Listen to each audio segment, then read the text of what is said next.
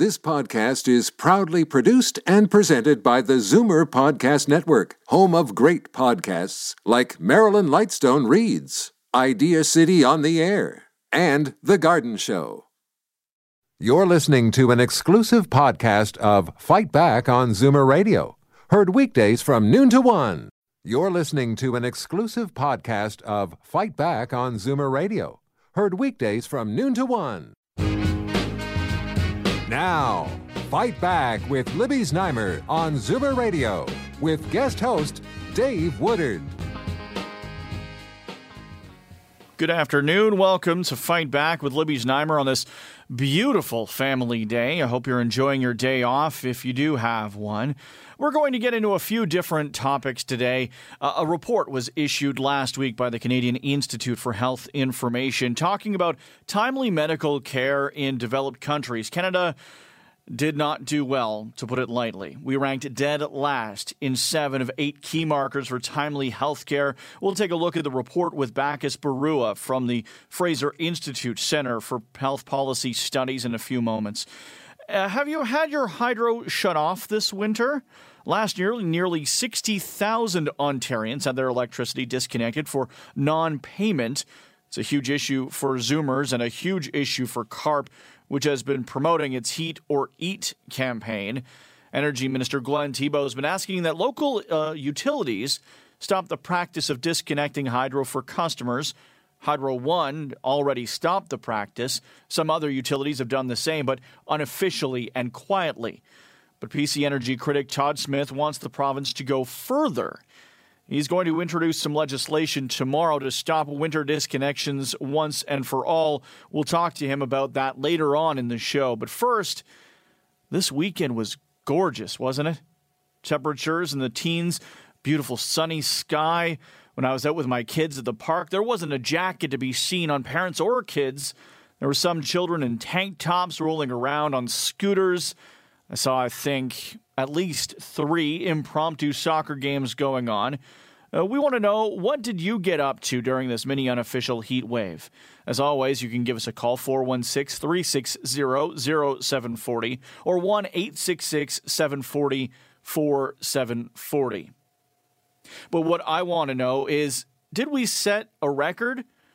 And how long is this weather going to last? For that, we turn to Environment Canada senior climatologist Dave Phillips. Dave, welcome back to the show. Thank you, Dave. Nice to be with you. Now, first things first. I don't know what kind of connections that you have over there, but thank you for that glorious weekend. Know, Dave, you should be careful. There, there may be some people who were disappointed by this weekend. I know, I know. I mean, how can you be disappointed with all that sunshine? And that was really the bonus to me. Sometimes, you know, Dave, you you deal with uh, the warm weather in the middle of the winter. You have to deal with a lot of cloud. So this was clearly uh, something unusual. It was uh, record breaking on Saturday, even uh, in many parts of uh, Ontario. Also, Sunday was. We had, I think, 20 records broken on Saturday. Wow. With temperatures that would be up to like double digit, 19 degrees in, in Windsor. We got up to 12 degrees in, uh, in, in Toronto. Yesterday, we got up to almost 13 degrees at, at the Toronto Island, which surprised me because typically you get closer to the water this time of the year. It tends to be a little cooler. So, but that sunshine, you went walking, Dave, uh, yesterday, and you could feel another five, six, seven degrees on your skin. Yeah. We measure temperature in the shade. So those temperatures you hear about the record breaking we've had on the weekend were shaded temperatures. But you know, I mean, the, the sun's a little higher in the sky, and uh, boy, it felt like uh, it really felt more like May or, or late April, and uh, and not like the the middle of uh, February. So really bonus time. But I, I think it was a, a false spring. It was a teaser. I mean, it just sometimes you get January thaw and you have even Right. February thaw. But um, you know, it, it was uh, clearly uh, uh, for for doing things. And and what I think surprised me was the contrast with. You look at the last two Family Day weekends. They've been brutally cold. I mean, too cold to really enjoy it as a family. You have to uh, bundle up and get out there. Last year, uh, I came a little couple of days early, but we had temperatures down to like minus 24, not the the wow. plus 12 that we had this weekend. So it's uh, it really was um, uh, spectacular. But I think people who were uh, you know wanting to go for a walk with uh, in the in the snow or go skiing or right. or ice fishing. I mean, there was some ice fishing going on, but uh, hey, it wasn't. Uh, it was almost as if it was too warm. Yeah, it was funny. We had a, a, guest in last week who told me off the air that uh, he was taking his uh, family to go skiing on the weekend. I thought, oh, that's really nice. And then I started looking at the temperatures, and I thought, that's going to be a lot of carving and slush. But, you know, I mean, as far as that's concerned, I don't feel too bad for them. They've had a pretty good winter so far in terms of snow, in terms of cold conditions. Well, that's right. You know, Dave, we've had um, uh, total in Toronto about surprised a lot of people. We don't have any snow now, but 75 centimeters of snow on the ground. This time last year, we had only 30 centimeters.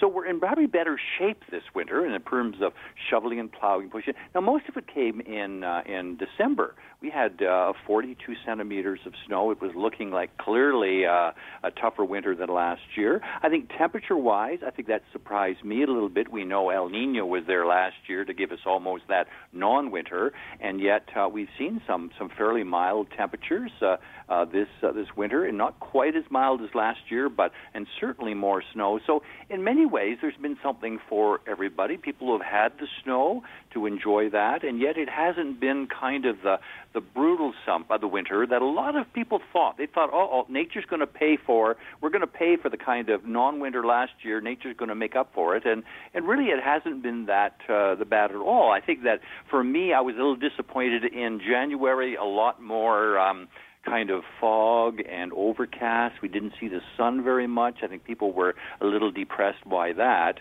But um, but certainly it is. We know that we can almost see spring uh, arriving maybe in a couple of weeks, and uh, I think we've uh, weathered this winter pretty well. Not too bad. How long is this current weather going to last? Because I know it's five degrees or, or so the high today, and we're looking at you know getting up to about twelve degrees tomorrow. Is this something that's going to last a while?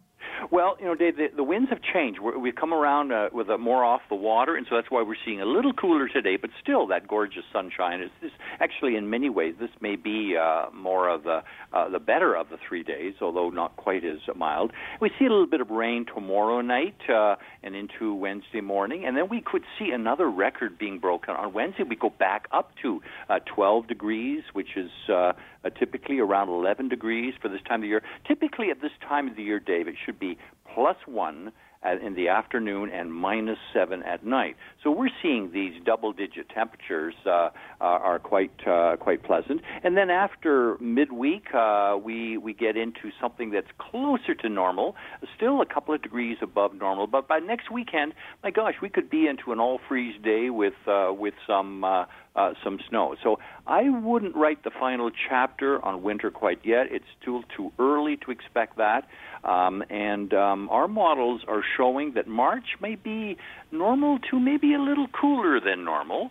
Um, but then the period March, April, May, kind of that spring, we're calling for it to be a little bit warmer than normal. So I think we're going to have to endure a couple of, uh, of I wouldn't say tough wintry days, but hey, don't put away the snow shovel or the or the parka quite yet. It's still a little too early. So a couple of weeks ago, Wiarton Willie uh, didn't see his shadow, which means that spring is just around yeah. the corner. Uh, do you think that's uh, accurate this year? Yeah, I think he's been uh, pretty pretty good. I mean, I think last year he said the same, and my mm-hmm. gosh, we, winter went on. We had winter, we had snow in May. I think people were trying to uh, maybe do him in, but uh, I think that um, certainly, uh, I think if this uh, if our models are right, I think he'll uh, he'll win one this year, and.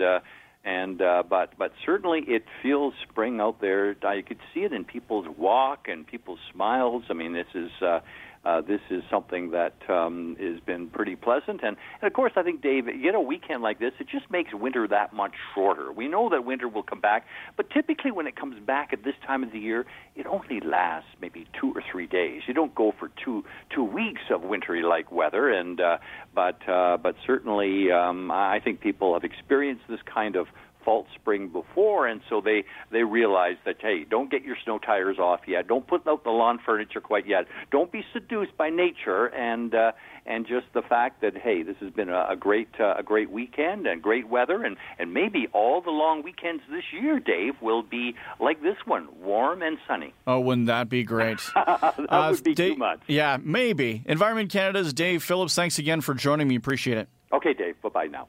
You're listening to an exclusive podcast of Fight Back on Zoomer Radio, heard weekdays from noon to one. You're listening to an exclusive podcast of Fight Back on Zoomer Radio, heard weekdays from noon to one. You're listening to an exclusive podcast of Fight Back on Zoomer Radio, heard weekdays from noon to one. This podcast is proudly produced and presented by the Zoomer Podcast Network, home of great podcasts like Marilyn Lightstone Reads, Idea City on the Air, and The Garden Show.